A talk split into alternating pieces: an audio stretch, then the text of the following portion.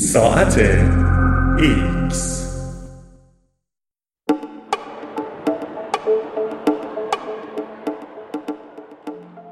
فرزند چندمی. ترتیب تولد واقعا تا چند دوزه بر زندگی ما اثر می‌گذارد.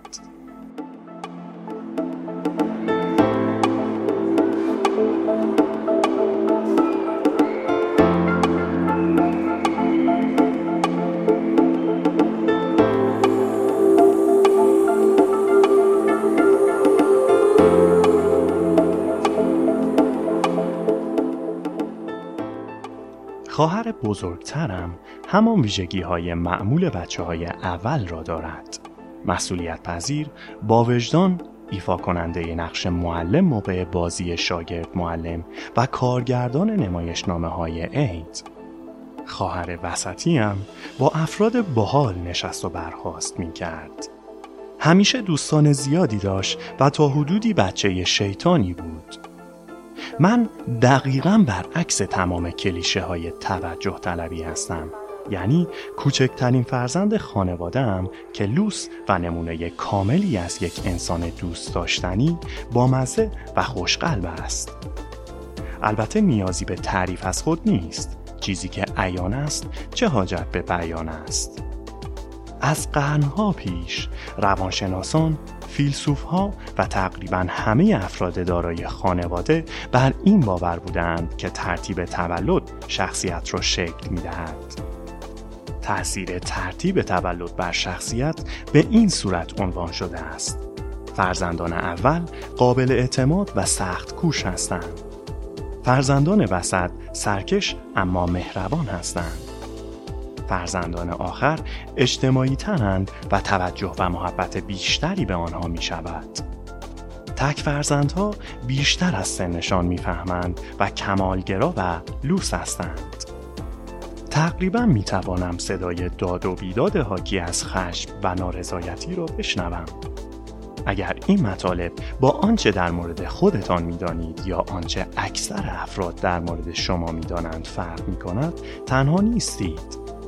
علا رقم عمومیت و رواج این کلیشه ها در مورد ترتیب تولد تقریبا هیچ شاهد استواری که آنها را تایید کند وجود ندارد. نبود شواهد مستدل در مورد این کلیشه ها به معنای آن نیست که برای دستیابی به چنین شواهدی تلاش نمی شود. روانشناسان از مدتها پیش به دنبال کسب اطلاعات بیشتری در مورد تاثیر ترتیب تولد بر شخصیت بودند. اما پژوهش های اخیر نشان داده مطالعات انجام شده آنقدر ناقص بودند که تقریبا فاقد معنی هستند. با این حال اکنون در بزرگترین تحلیل ترتیب تولد پژوهشگران قصد دارند این موضوع را برای همیشه مشخص کنند. در این حال دلیل مهمی برای توجه به ترتیب تولد وجود دارد. کم کم متوجه این موضوع می شویم که ترتیب تولد چگونه می تواند بر سلامت جسمانی و روانیمان تاثیر بگذارد. خصوصا به این خاطر که برخی از سلول های بدنمان حاوی دی ان ای خواهر برادرهای بزرگترمان هستند نه دی ان ای خودمان.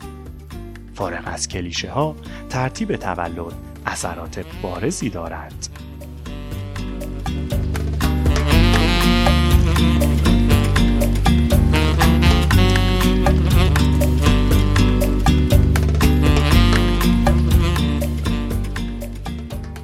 خب تا چند اندازه می‌توان شخصیت، موفقیت و سلامت را به جایگاهمان در ترتیب تولد نسبت داد. دانشمند همه چیزدان قرن 19 فرانسیس گالتون اولین کسی بود که عنوان کرد ترتیب تولد ممکن است نقش مهمی در زندگی ایفا کند. او که کوچکترین فرزند از بین نه خواهر و برادر بود پس از آنکه متوجه شد تعداد فرزندان اول در بین جمعیت دانشمندان انگلیسی بیش از سایرین است چنین نظری را مطرح کرد او چنین نظریه پردازی کرد که فرزندان اول توجه بیشتری از سوی والدین دریافت می کنند و در نتیجه پیشرفت بیشتری دارند.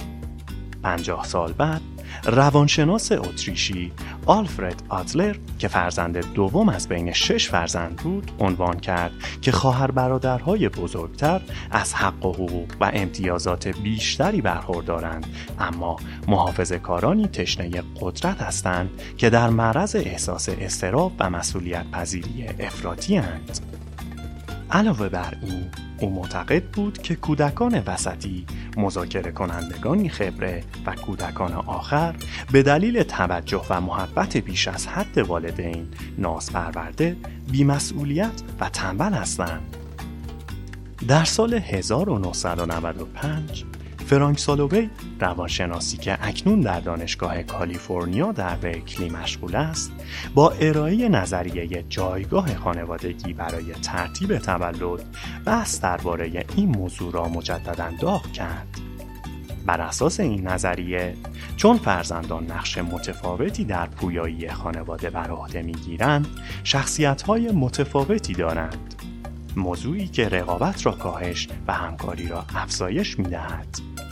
برای مثال در دوره کودکی فرزند اول صرفا به خاطر سن بیشتر معمولا از نظر جسمانی از سایر فرزندان بزرگتر است و به همین خاطر ممکن است پرخاشگری بیشتری از خود نشان دهد یا از جسه بزرگترش به نفع خود استفاده کند. علاوه بر این فرزندان اول می توانند با ایفای نقش جانشین والدین برای خواهر برادرانشان رضایت والدین را جلب کنند ایفای نقش جانشین والدین باعث افزایش حس وظیفه شناسی فرزندان اول می شود. فرزندان بعدی نمی توانند چنین جایگاهی داشته باشند یا نیازی برای قرار دادن خود در این جایگاه نمی بینند و به همین دلیل به دنبال جایگاه و نقش متفاوتی می روند. آنها ممکن است برای کسب جایگاه جدید بیشتر از خواهر برادران بزرگترشان به پرورش تخیل نیازمند باشند اما این تخیل بیشتر باعث افزایش خداگاهیشان خواهد شد بدین ترتیب به گفته سالوی ترتیب تولد به صورت مستقیم بر شخصیت تأثیر نمی‌گذارد بلکه تاثیر آن غیر مستقیم است و از طریق روابط خانوادگی شخصیت را شکل می دهد. این نظریه پیشنهادی فقط یک مشکل داشت و آن هم این بود که کسی نمی توانست درستی آن را اثبات کند. طی دو دهه پس از مطرح شدن این نظریه روانشناسان مطالعات زیادی به منظور مشخص کردن صفات شخصیتی متأثر از ترتیب تولد انجام دادند که به نتایج متناقضی دست یافتند.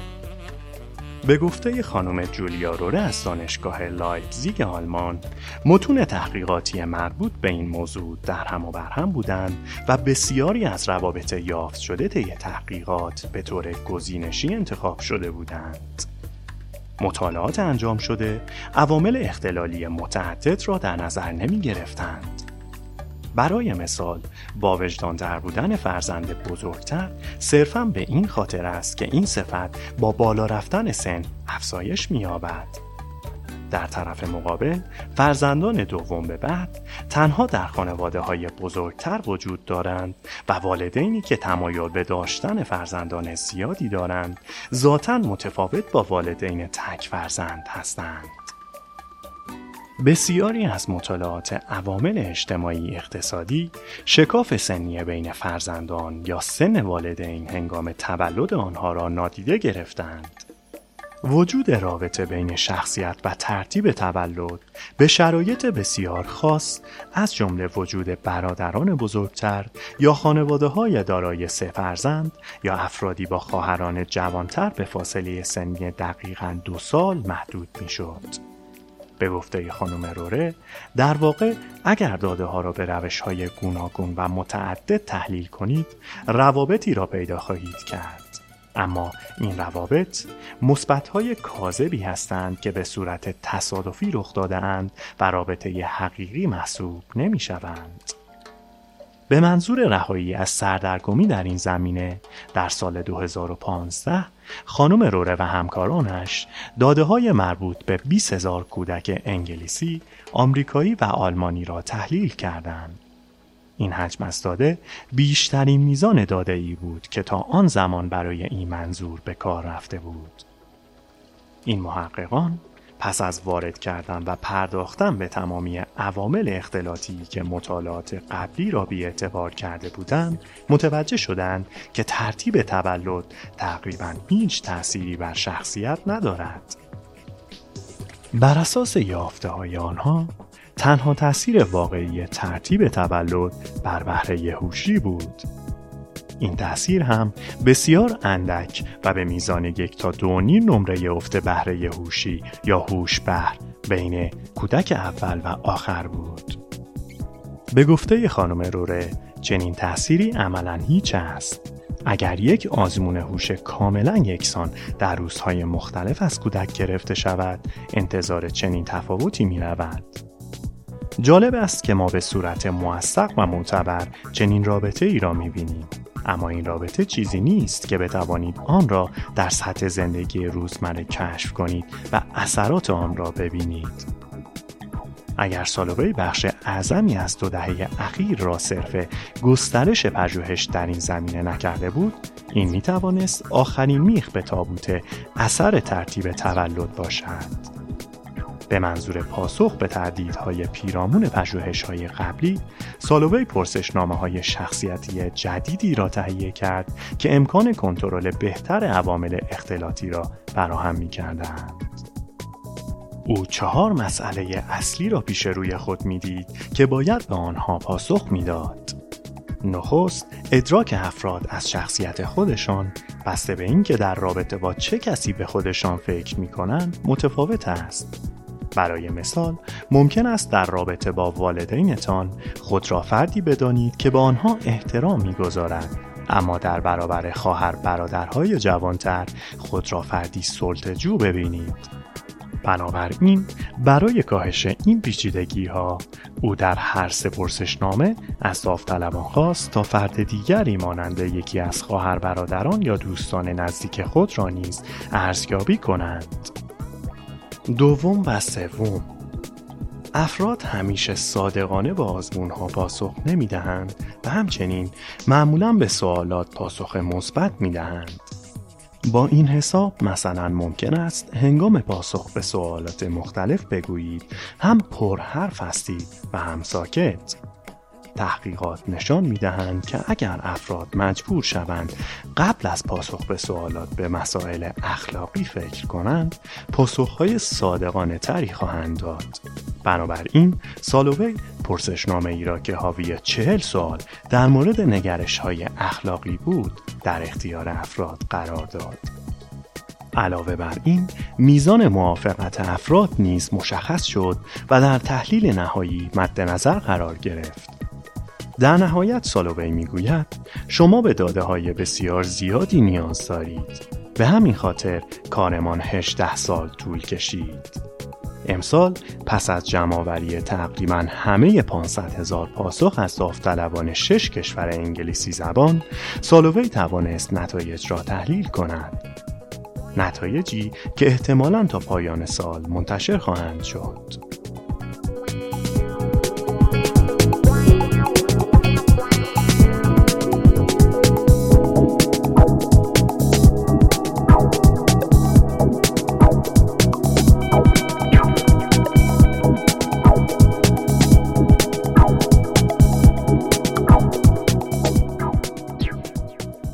مانند خانم روره گروه تحقیقاتی سالوی هم به این نتیجه رسیدند که هوش فرزندان اول در مقایسه با سایر فرزندان خانواده کمی بالاتر است. با این حال برعکس کار تحقیقاتی روره آخرین تحلیل سالوی نشان داد که ترتیب تولد اثراتی واقعی اما غیر قابل شناسایی بر شخصیت دارد. تحقیقات قبلی این نکته را تایید کردند که تا حدود 50 درصد از تفاوت‌های شخصیتی انسانها به ژنتیک مربوط است. سالووی و همکارانش متوجه شدند که سن و جنسیت به ترتیب 5.5 و 10 درصد تفاوت‌های شخصیتی را تبیین می کنند. در طرف مقابل ترتیب تولد تاثیر کمتری بر شخصیت داشت و حدود چهار و یک دهم درصد از تفاوت‌های شخصیتی به آن مربوط می‌شد.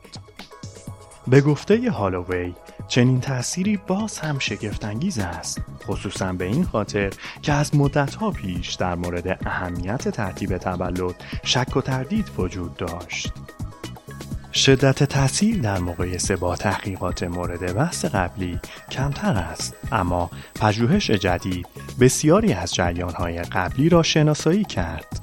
احتمال داشتن شخصیتی جسورتر و دارای عزت نفس بالا در فرزندان اول نسبت به خواهر برادران او بیشتر است. اما احتمال دمدمی بودن و عصبی بودنشان نیز بیشتر است. فرزندان آخر معمولا دوست دارند دیگران را بخندانند و برونگراتر هستند. اما ممکن است عصبی باشند و به راحتی از کوره در بروند.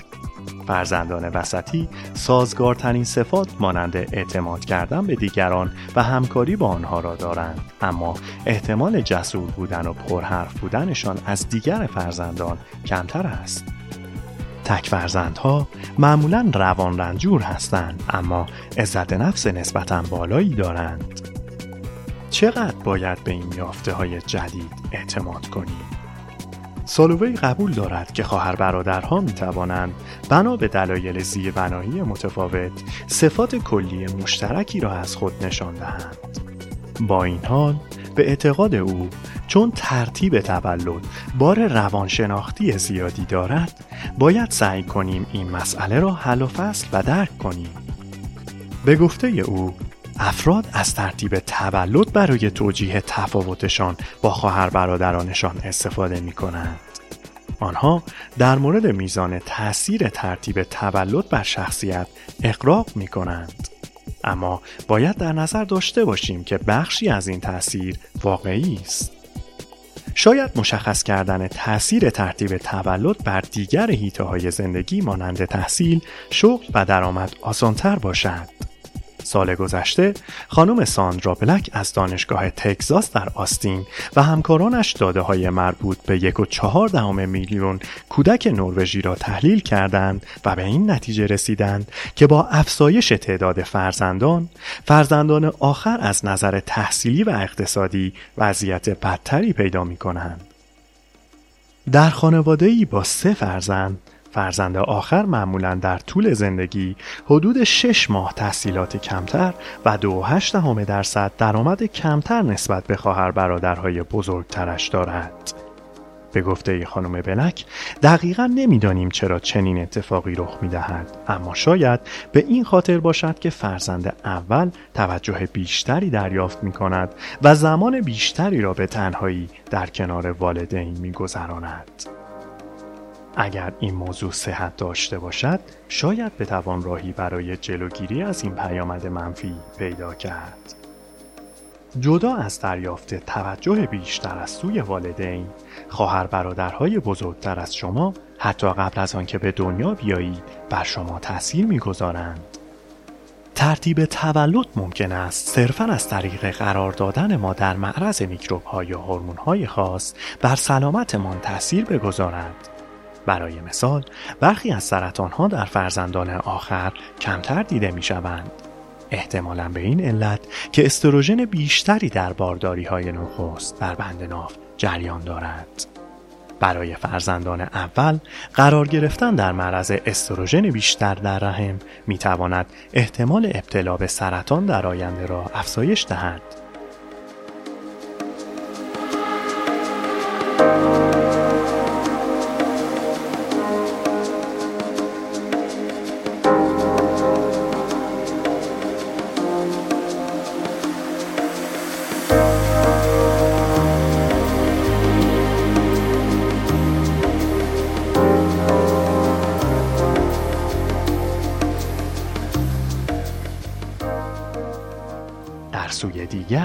چون عفونت های ویروسی مرتبط با اسکیزوفرنی اغلب توسط کودکان نوپایی که آب دماغشان سرازیر است وارد خانواده می شود خطر ابتلا به اسکیزوفرنی در فرزندان دوم بعد بیشتر است بنابراین زن بارداری که کودک کم سن و سال دارد بیشتر در معرض این عفونت ها و تاثیرات مخرب آن برای جنین قرار دارند.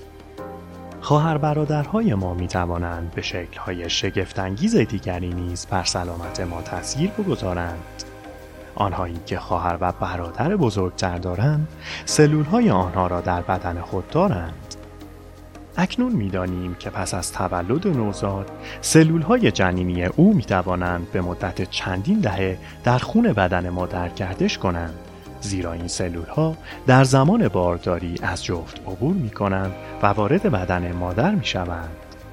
به طور مشابه سلول های مادر نیز وارد بدن فرزندش می شوند. این پدیده میکروکایمریزم نام دارد. سلول های اهدا کننده مشابه سلول های بنیادی عمل می کنند و خودشان را وارد تمامی بافتایی می کنند که تا به حال بررسی کرده ایم از قبیل تهان، کبد، قلب و مغز و تا پایان زندگیمان در آنجا میمانند.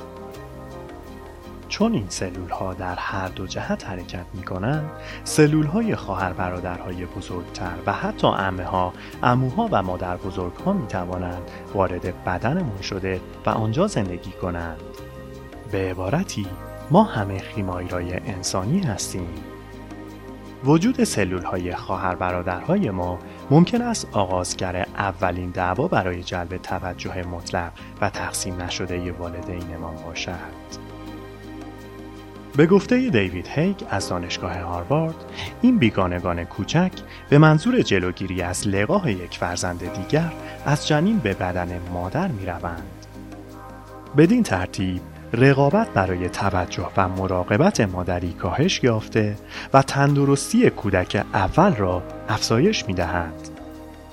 سلول های جنینی به تعداد زیاد در دیواره رحم و بافت پستان زنانی که به تازگی وضع هم کرده اند یافت می شوند.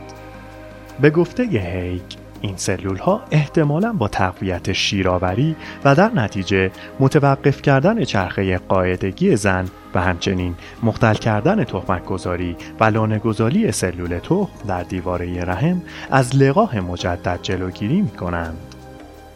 به گفته لی نلسون از مرکز پژوهش های سرطان هاچینسن در سیاتل هر جنین دستگاه ایمنی مادر را تغییر می دهد و مادر از طریق فرایند میکروکایمریزم این تغییرات را به کودک های بعدی منتقل می کند و دستگاه ایمنی آنها را تحت تاثیر قرار می دهد.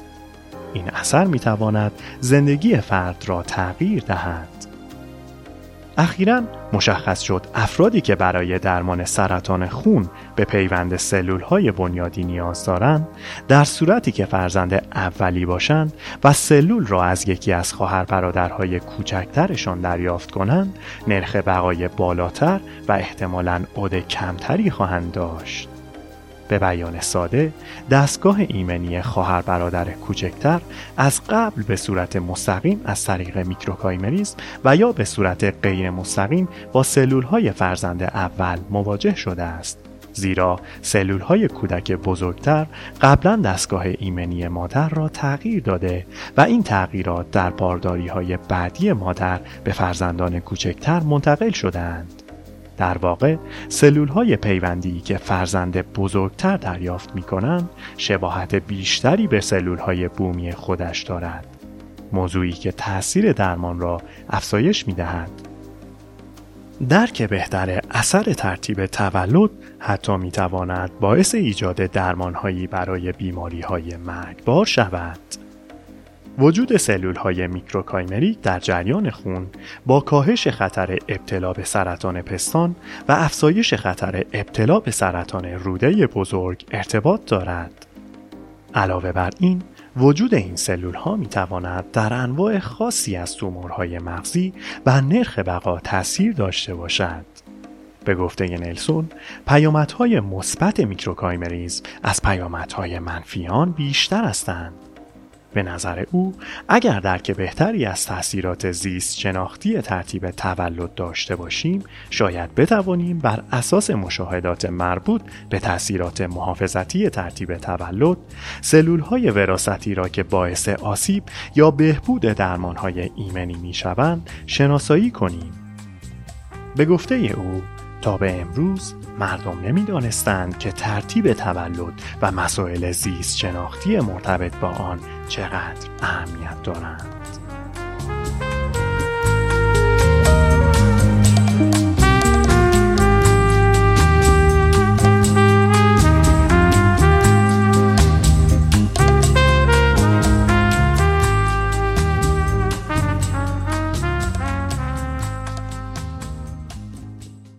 هستم.